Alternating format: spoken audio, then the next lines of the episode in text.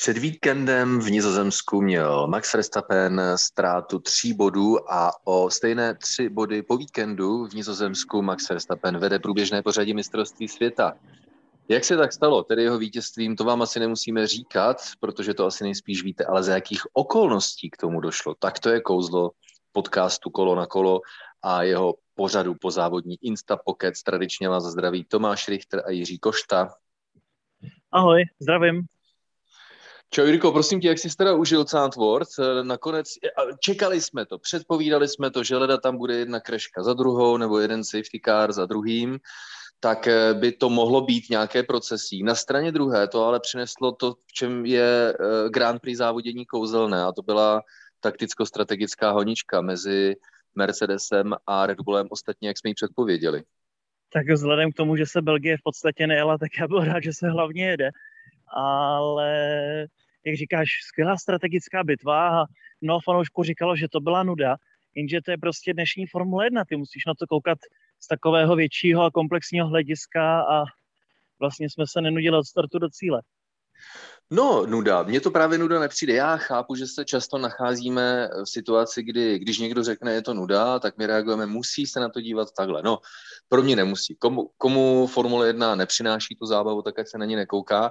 Ale pravdou je, že mě vždycky trošku zamrzí, že lidé jako kdyby nechtěli, a nebo to byl element, který je nebaví, právě ten element Grand Prix závodění. Protože Max Verstappen odstartoval v pole position a i když inženýři Pirelli předpovídali, že to bude strategie jedné zastávky v boxech a my jsme si dokonce i v eh, přenosu mysleli, že nakonec Mercedes sáhl ke strategii dvou zastávek v boxech eh, u Luise Hamiltona, protože se startovní pole roztáhlo a tím pádem eh, vznikaly mezery, do kterých, tak říkajíc, ten pilot, který absolvuje pitstop, tak spadne nemá před sebou blízkého soupeře, kterého by musel překonávat nebo by jej zdržoval. Ale pravda je taková, že Red Bull už na začátku, ještě před závodem, eh, během ranního briefingu, se zavázal ke strategii dvou zastávek v boxech, protože tušil, že eh, když eh, zkusí Max Verstappen s Red Bullem jeden pit stop, tak určitě Mercedes minimálně s jedním ze svých pilotů budou reagovat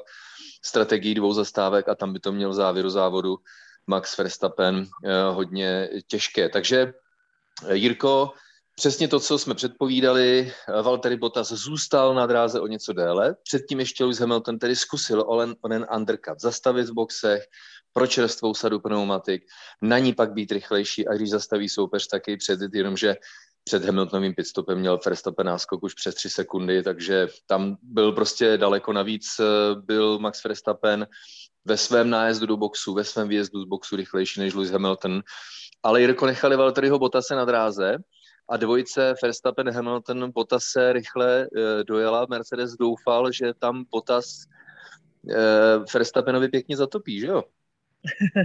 Určitě to bylo v plánu, ale myslím si, že tam se nedalo moc vymyslet, jelikož se Bottas skutečně hodně trápil na těch opotřebovaných nejměkčích pneumatikách a Viděli jsme to i ostatních soupeřů, že zkrátka už v těch pneumatikách nebyla energie a není se čemu divit, že jakmile Verstappen Bota se předjel, tak zamířil k mechanikům, ale zkrátka asi dobře, že to takhle zkusili, to byla jediná možnost, jak Verstappena předjet. Málem to vyšlo, myslím si, tak ještě jedno, dvě kola, třeba by to vyšlo Hamiltonovi, ale na kdyby se nehraje, každopádně byl to zajímavý prvek a opět je to ten problematický okamžik pro Red Bull, protože oni měli na během závodu jenom jedno auto a několikrát to tak v letošní sezóně je. A ve výsledku nejenom, že tedy přichází o body, ale i takhle se můžou sami zapíkat, kvůli tomu, že Perez je teďko pravidelně vzadu. Přesně tak, Perez musí uh, sám, Christian Horner, šéf Red Bullu, to řekl, že musí o sobotách zamakat, ale nejenom on i tým, protože tohle byla trošku i chyba týmu, že se Perez nedostal z první části kvalifikace. A přesně jak říkáš, v konečném součtu Red Bull bral do poháru konstruktérů méně bodů než uh, Red Bull. Ale ještě se vrátím k situaci v závodě, kdy Valtteri Bottas zůstal na dráze. Déle dojela její dvojice Verstappen a Hamilton na čerstvé sadě pneumatik a tady se fakt rozhodoval závod a Jirku, ty máš naprostou pravdu v tom, že nebyl Mercedes daleko od toho, aby vyhrál, protože kdyby dokázal Bottas pozdržet Verstappen, dejme tomu ještě jedno kolo dvě, a on už se totiž Hamilton dostal blízko té dvojici, tím, jak se dostal do klinče Verstappen před ním relativně pomalý. Bottas na dráze, na které se těžko předjíždí, což v tomto případě byla výhoda pro Mercedes. A za ním Hamilton, který se dostal na dostřel a Mercedes plánoval undercut nejenom na Verstappena, ale konec konců i na samotného Bottase. No, ono to nevyšlo, protože Verstappen Bottas se předjel právě rychle. Šéfové Red Bullu přiznali po závodě. Tohle byl kritický moment. Kdyby se nám nepovedlo předjet Bottase takhle rychle, tak dost eh, možná eh, bychom o vítězství přišli. Takže Jirko si myslím, že zajímavé, že lidé Někteří ano říkali, to byla nuda, ale přitom takhle fascinující taktická bitva, která byla navíc ještě hodně vyrovnaná, protože ono to vypadalo, že si to Verstappen odkroužil, ale Red Bull musel o to vítězství pořádně zabojovat, že jo? To rozhodně a přesně nám to nedochází. Asi, jak už jsme se bavili, nedocházelo to lidem ani v minulosti, ale tady letos v podstatě co závod, tak to skutečně bude legendární a bude z toho v budoucnosti hodně záběrů a bude se to hodně opakovat a připomínat tyto souboje, protože to je skutečně co závod, tak souboj mezi těmi hlavními dvěma kandidáty o mistrovský titul a jak Red Bull, tak Mercedes to zkouší. Všude se snaží získat tu minimální výhodu, která by jim dala alespoň ten bod navíc. A takhle to zkrátka bude fungovat až do konce roku a skutečně teď zažíváme něco, co bude přepisovat dějiny a co bude v historických zápisech po celé roky. Hrozně moc si přeji, aby se o titulu, ať už ho získá skutečně kdo chce, nebo kdo může, nebo kdo si to víc zaslouží, jak chcete, ale přeji si, aby se o titulu rozhodovala až o posledním závodu, protože pouze v takovém případě se z letošní uh, sezony stane jedna z těch ikonických. Já si takhle třeba vybavuji, když jsem četl knihu o sezóně 1976 nebo podobných sezónách, ale tahle konkrétně o souboji mezi Jamesem a Huntem a Nikim Laudou, tak to byla celá kniha, celá kniha, která se věnovala jedné jediné sezóně prakticky a rozebírala právě i někdy s odbočkami třeba do historie, ale přesto se soustředila na každou velkou cenu a každá velká cena přinesla svůj příběh, ať už to byly souboje, ať už to byly diskvalifikace, technické problémy, pak samozřejmě uh, Laudova bouračka. A uh, přišlo mi fascinující, ta představa, že je, kež by si nějaká taková sezona odehrála, když já ještě žiju. A to se také stalo, protože těch sezon, které jsme zažili, ať už to bylo třeba v éře mezi Nikim, mezi Michálem Schumacherem a Mikou Hekinenem, například éra dvou těsných soubojů mezi Ferrari Fernanda Alonza a Red Bullem Sebastiana Fetla sezony 2010-2012. Také si myslím, že velmi památné. Jenom mám pocit, že to zkrátka už v té inflaci zábavy a adrenalinu která nás v moderní době zahrnuje, takže to nedokážeme ocenit. A až tahle sezona skončí a rozhodne se o titulu třeba opravdu až v posledním závodě, pak uběhne pár let, tak Jirko si myslím přesně, jak říkáš v tom duchu, že se napíše zase nějaká kniha o letošní sezóně, notabene po po mnoha letech hybridní éry, ve které dominuje uh, Mercedes, tak jsme asi všichni pokropeni živou vodou a je asi úplně jedno, kdo tomu Verstappenovi fandí nebo ne. Co myslíš? To rozhodně. Myslím si, že tohle musí bavit všechny a to je jedno, jestli třeba fandí Ferrari nebo Alpinu, protože zkrátka pořád se něco děje a jedno, jestli je to o vítězství, jestli je to o druhé místo, o třetí. Může takhle vyhrát nečekaně Pierre Gasly, Esteban Ocon, Sergio Pérez, to je prostě pecka. A hrozně mě to baví, je úplně ve finále, jak ty říkáš, jedno, jestli vyhraje Hamilton nebo Verstappen, ale ten zážitek, co nám to dává, ty emoce, ať už fandíme komukoliv více či méně, tak o tom je Formule 1 a to je ta hlavní show, proč to všichni sledujeme a proč si se dáme v neděli k televizi zkrátka. Eh, máme za sebou 13 závodů a z celkových 22 a 3 body rozdílu mezi Verstappenem a Hamiltonem a pouhých 12 rozdílů mezi Mercedesem a Red Bullem v poháru konstruktérů. Takže to jsou všechno parametry, které jenom podtrhují to, že je to parádní uh, sezona. Takže uh, Jirko, ještě jedna poznámka. Red Bull perfektně odstartoval a oni mají i rychlé výjezdy z pomalých zatáček, třeba z té první zatáčky, která nese jméno Tarzan, tak je to něco, čeho si všiml Lewis Hamilton a on říká, zkrátka neměli jsme žádnou šanci a je to jen další důkaz toho, jak se hodně zlepšil motor Hondy v útrobách ehm, Red Bullu a konec konců také Alfa Tauri, vždyť Pierre Gasly si myslím, že to doložil vlastní výkonem v kvalifikaci, tak v samotném závodě. Vypadá to, že Honda teď eh, celému tomu balíku, jak se říká, Red Bull jako vůz aerodynamicky fungující a samozřejmě špičkový pilot Maxe Verstappen, v osobě Maxe Verstappena, tak tahle kombinace vypadá to, že také zásluhou Hondy já mám pocit, jako, že prostě převyšuje teď tu trojici Mercedes motor, Mercedes auto a Lewis Hamilton. Já také si to myslím, protože na YouTube jsou super videa, kde je takové srovnání právě rychlého kola třeba od Hamiltona a pak je tam virtuálně takový ghost, takový duch barevný u Verstappena a můžeme to skvěle vidět, že v těch, jak říkáš, výjezdech ze zatáček ta Honda vystřelí. A to samé třeba bylo i ve Spa, kde kvůli tomu právě George Russell nezískal pole position. On byl většinu kola eh, Verstappen za Russellem, ale zkrátka v těch posledních, na té, na té poslední takové zlámané rovince a pak eh, v původní bastop šikaně, tak tam nabrala Honda takovou rychlost před tím Mercedesem a tam se to rozhodovalo to samé už několikrát letos v kvalifikacích. Takže jo, Honda jede a mě osobně by ale zajímalo, jak to bylo s tím, že se chvíli hovořilo o tom, že dostali u Hondy nějaký zákaz eh, využívání 100% motoru a teď to vypadá, že už to zase jede na 100%, tak nevím, co tam bylo za problém, ale zkrátka oba dva vozy jsou dobré a myslím si, že charakteristika trati zase bude v Monze hrát, ale pro Mercedes. No, přesně jak říkáš, toho se také obává Red Bull, že eh, trati eh, na italské Monze a také v ruském Soči, tak by měli více sedět Mercedesu a tam, až si budeme takhle povídat, tak může velice snadno nastat situace, že se přikloníme k tomu, že eh, balík Mercedes motor, Mercedes auto a Lewis Hamilton je třeba na těchto tratích rychlejší, ale i o tom je právě eh, uchvatnost letošní sezony, kdy se nedá s jistotou říci, která kombinace je lepší, protože ono záleží na řadě vnějších faktorů, ať je to konfigurace dráhy, konkrétní teploty, jak se eh, inženýrům a eh, podaří zprovoznit co do teplot své pneumatiky, takže řada vnějších faktorů, které z jedné nebo druhé kombinace právě učiní tu, tu lepší a, a o tom to je.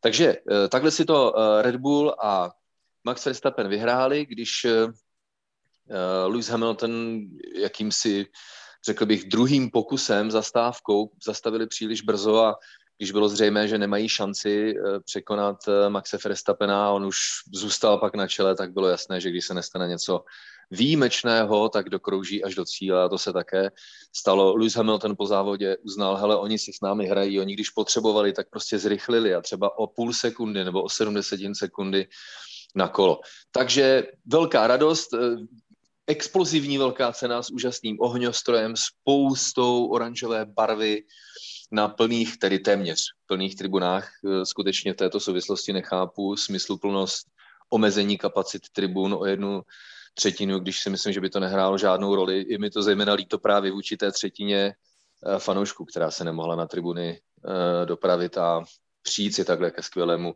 zážitku. Ale Jirko, prosím tě, řekni mi ještě, co se stalo v závěru závodu, protože Valtteri Bottas, to je pravda, měl už po 36 kolech hodně odjeté pneumatiky, takže Mercedes se bál, nechal Bottas se zastavit pro čerstvou sadu. On to prý pochopil tak dobře, tak já si teda pro to nejrychlejší kolo a mistrovský bod za něj dojedu. Tak to bylo ještě takové drama v závěru.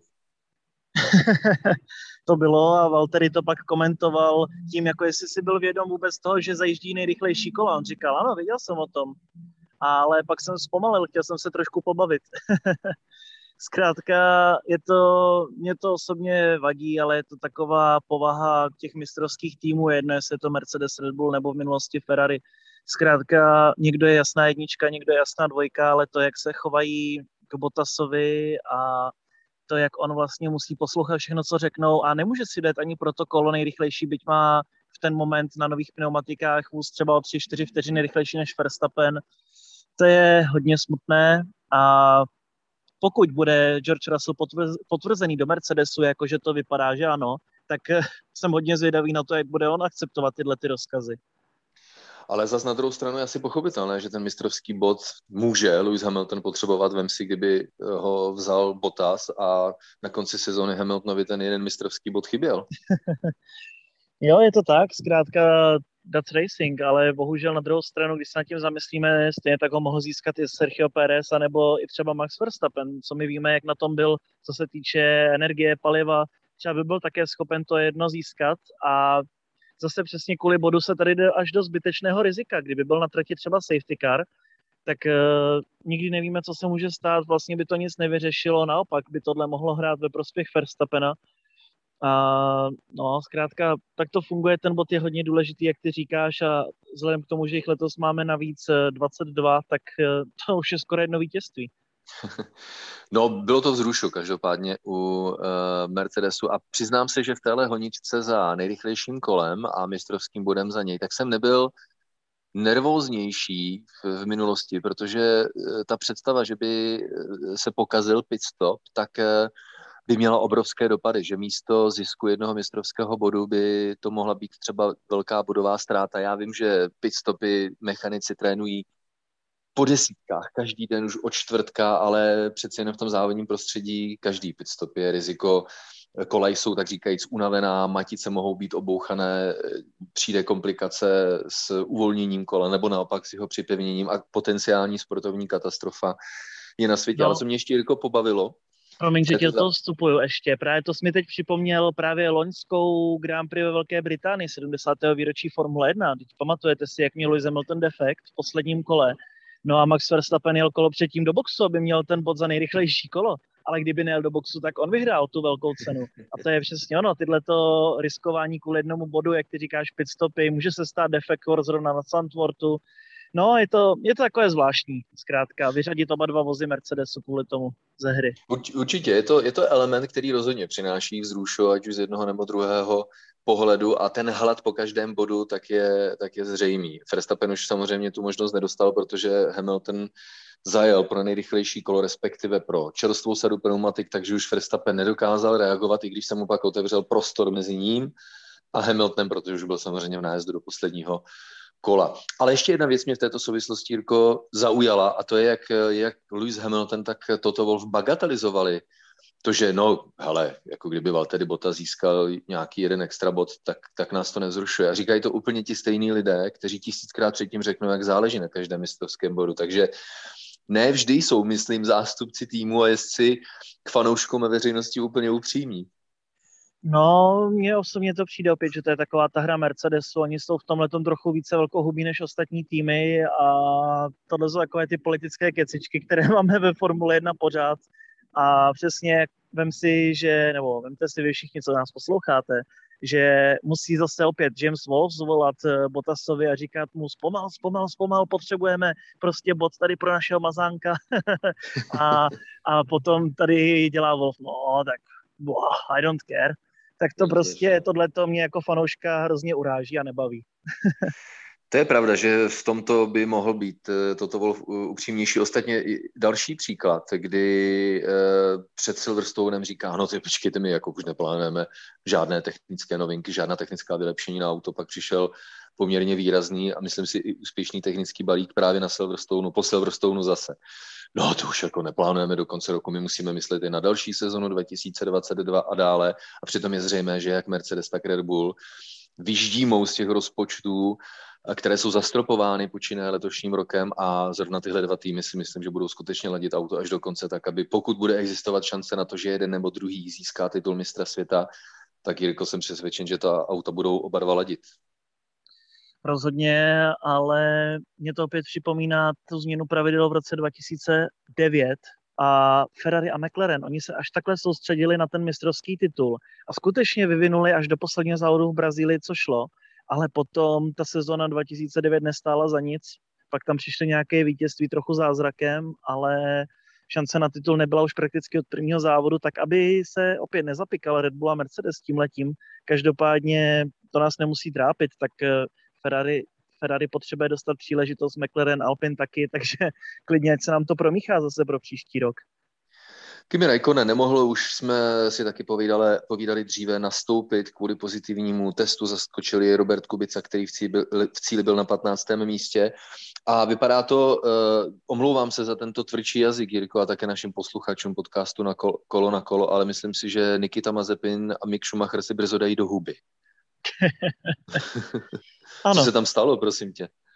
Tak eh, my už jsme to řešili po kvalifikaci, tam šlo o to, že zkrátka vyjel první na trať Mazepin, pak ho předjel Mick Schumacher, protože potřeboval údajně ohřát své pneumatiky a proto nemohl být v tom trafiku, i když to si myslím, že byla taky nakonec trošičku výmluva jenom, závodnická a uh, ještě v Schumacher zbrzdil v Max, uh, Mazepina a málem do nich vletěl Sebastian Vettel, tomu se zkazilo rychlý pokus a nepostoupil tak z první části kvalifikace.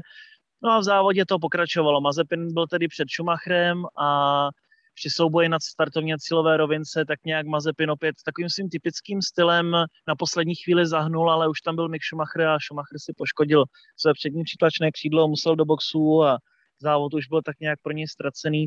A opět taková ta velká agrese, ale v podání Nikity Mazepina do všech eh, komunikac, do všech médií a s kýmkoliv komunikuje, tak je takový hodně rozezlený, takový, takový toxikovaný, bych řekl, Formulí 1 už zatímco Mick Schumacher je trochu nad věcí, ale už také říkal, no, on je takový Mazepin velkohubý do těch médií a nemá problém to říct, já to budu radši řešit interně.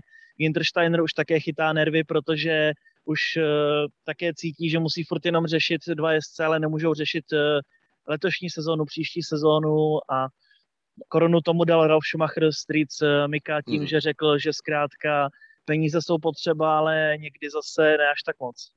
Hmm. Ralf Schumacher také řekl, že eh, pochopitelně bude stát na straně svého synovce, tak na adresu Mazepina řekl, že do Formule 1 nepatří. Eh, Ginter Steiner, šéf týmu Haas, navenek se snaží držet, no já bych jako nepřisuzoval větší díl viny ani tomu, ani tam tomu, ale musí se ovládat na straně druhé Mazepy na Schumacher nemají eh, s kým jiným závodit s nevyvíjeným autem už od začátku sezóny, takže je jasné, že si zazávodí aspoň spolu a občas to takhle eh, dopadne. Ještě jeden dobrý výkon Sergio Perez, který eh, se vyšplhal bodově až na osmé místo, byť se bodově Mercedes a Red Bull roztáhli, Red Bull bral méně bodů. Eh, Pierre Gasly takový osamocený závod, eh, startoval čtvrtý a docíl také dojel čtvrtý. Jsem pozitivně překvapen, protože Alfa Tauri eh, také s ohledem na nepokračující velký vývoj auta už v závodním režimu nebývá tak silným autem, ale tady byl vůz Alfa Tauri o něco rychlejší než Ferrari. Charles Leclerc, který také dojel do cíle na pátém místě, ale Carlos Sainz až sedmý, protože Jirko, co to tam zase v závěru ten Fernando Alonso předváděl, bylo to pěkné na pohled, i když to některým televizním kamerám uteklo. Na straně druhé Jirko Fernando Alonso sám přiznal, že si málem nadělal Dugatí, obrazně řečeno. no, no, no, mezi ním a Sainzem to bylo hodně těsné, ale i mezi jinými. Ten progres eh, na startu byl také zajímavý a zajímavé, jak je Alonso už takový vypočítavý za ty roky, protože on řekl, naším plánem je získat dvě pozice na startu. To se mu povedlo a ten plán se vyvíjel dále. Šetřil gumy, na což si stěžoval jeho týmový kolega Esteban Okon, protože údajně byl Alonso příliš pomalý. A tak nějak se to zkrátka vyplatilo. Byla to zajímavá strategie, která tedy přinesla na konci závodu ovoce. A myslím si, že by to ještě o pár kol delší, tak by šel asi i Perez ještě o dvě pozice dopředu, ještě před, před Sainze a před Alonza. Každopádně super bitva, mě jenom mrzí tedy, že tyhle ty bitvy jsme viděli akorát v titulku na grafice, když se nám prohodili jména. Ano, tam bylo vidět, že eh, režie se tentokrát hodně soustředí na Verstappena a nebývá to obvyklé, když se lídr závodu dostává do cíle na prvním místě a za ním se bojuje, tak režie většinou přepíná, ale tady zkrátka si režie chtěla zjevně užít tu velkou slávu, takže režii uteklo to, že se Fernando Alonso na poslední chvíli dostal na šesté místo, Carlos Sainz odsunul na sedmé, Perez na osmém místě, toho jsme zmiňovali, Esteban Ocon devátý, McLareny se trápili, i když Daniel Ricciardo v kvalifikaci dobrý, ale v závodě už ne, Lando Norris desátý, poslední bod Daniel Ricciardo až jedenáctý, Aston Martiny, Lence Strola a Sebastiana Fetla na 12. 13. místě. Nepovedený závod pro Antonia Giovinaciho, který skončil až na 14. příčce. Ještě jedna zajímavost, když už jsme zmínili eh, Maxe Verstappena, tak ten má, Jirko, 17 vítězství na svém kontě. S okolností je 17. v žebříčku počtu vítězství, kterému nově vévodí Lewis Hamilton. Pořád s 99 vítězstvími čeká na tu stovku za ním. Michal Schumacher a pak řada jmen. Proč zmiňuji tuhle statistiku je, že Max Verstappen přeskočil Stirlinga Mose v tabulce počtu vítězství. A to znamená, Kimi Raikkonen je v této tabulce počtu vítězství nejvýše postaveným pilotem, který ještě nezískal titul mistra světa. Jinými slovy, všichni ti, kteří jsou před ním, Häkkinen, Raikkonen, Hill, Rosberg, Piquet, Fangio, Lauda, Clark, Stewart, Menzel, Alonso, Sena, Prost, Vettel, Schumacher a Hamilton, tak ti všichni už mají alespoň jeden titul mistra světa. Max Verstappen ještě ne. Je to znamení, Jirko? tak eh, samozřejmě každý dobrý historik ví, že šance na titul Red Bull nikdy neměl v té, od té doby, co je tam Verstappen. Teďko poprvé letos to auto má trošku tempo a tak to zkrátka je, je to vidět, protože Verstappen už získal sedm vítězství a to si vím, že za posledních, uh, za posledních pět sezon předtím získal těch deset, takže zkrátka jde to dopředu a letos ještě nějaké vítězství pravděpodobně přidá. A jestli bude mistrem nebo ne, to se dozvíme, každopádně to auto je letos hodně silné a silné na všech tratích, takže očividně Verstappen taktéž, ten nebyl nejhůř, ten byl letos nejhůř v kvalifikaci třetí, což za polovinou sezóny úctyhodné a jede velmi konzistentně a to ještě si vemte, že ty chyby, které stály body, nebyly jeho, protože samozřejmě Silverstone, to už jsme probrali několikrát, potom eh, defekt v Baku a ještě teďko mi to vypadlo, ještě byla jedna věc, kde také se vybodoval Verstappen, takže zkrátka nebylo to jeho vinou a nebýt toho, tak má teď náskok nějakých 40 bodů, ale na kdyby se nehraje, o tom je Formule 1. No, máš pravdu, že Verstappen přišel o velké množství bodů. Máme za sebou temperamentní a vzrušující víkend e, v nizozemském Zandvoortu. Já jsem si přál, že když už to nebude nějaká velká divočina, tak aby to byla aspoň takticky zajímavá velká cena a to se nám splnilo. Takže my se můžeme těšit na další závody. Třetí víkend v řadě a třetí velká cena v řadě. Jedna z těch klasičtějších ikona ikon, chrám rychlosti, jak se také klasicky přezdívá, samozřejmě italská Monza, velká cena Itálie. Pouze připomeneme našim posluchačům podcastu Kolo na kolo, že je, jde o druhý experiment s kvalifikačním závodem, který se pojede v sobotu podvečer, takže klasická kvalifikace Q1, Q2, Q3 už v pátek večer. Předcházet tý bude první trénink, tak eh, Jirko, myslím si, že když už takhle občas si povídáme v podcastu kolo na kolo, že bychom si zase mohli spolu zakomentovat. To si myslím, že zní velmi dobře. Tak se pojďme dohodnout, že se teda uslyšíme během pátečního tréninku a samotné kvalifikace na mm-hmm. začátku Velké ceny Itálie. Jo, tak mm-hmm. se mhm. těším. Těším se taky moc, konečně zase. A naposled jsem taky byl v Itálii, takže asi je mi ta Itálie souzená.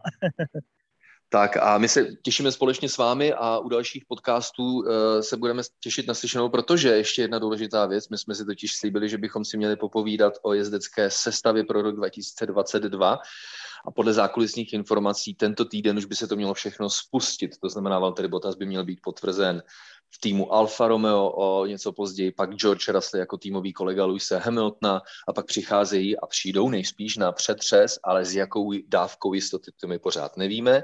Nick de Vries, šampion Formule 2 a Formule E, nebo také Alex Albon, a nebo někteří další. Takže i na tohle povídání se moc těšíme. Vy se mezi tím opatrujte a na další přenosy nejen Formule 1 už se moc těšíme.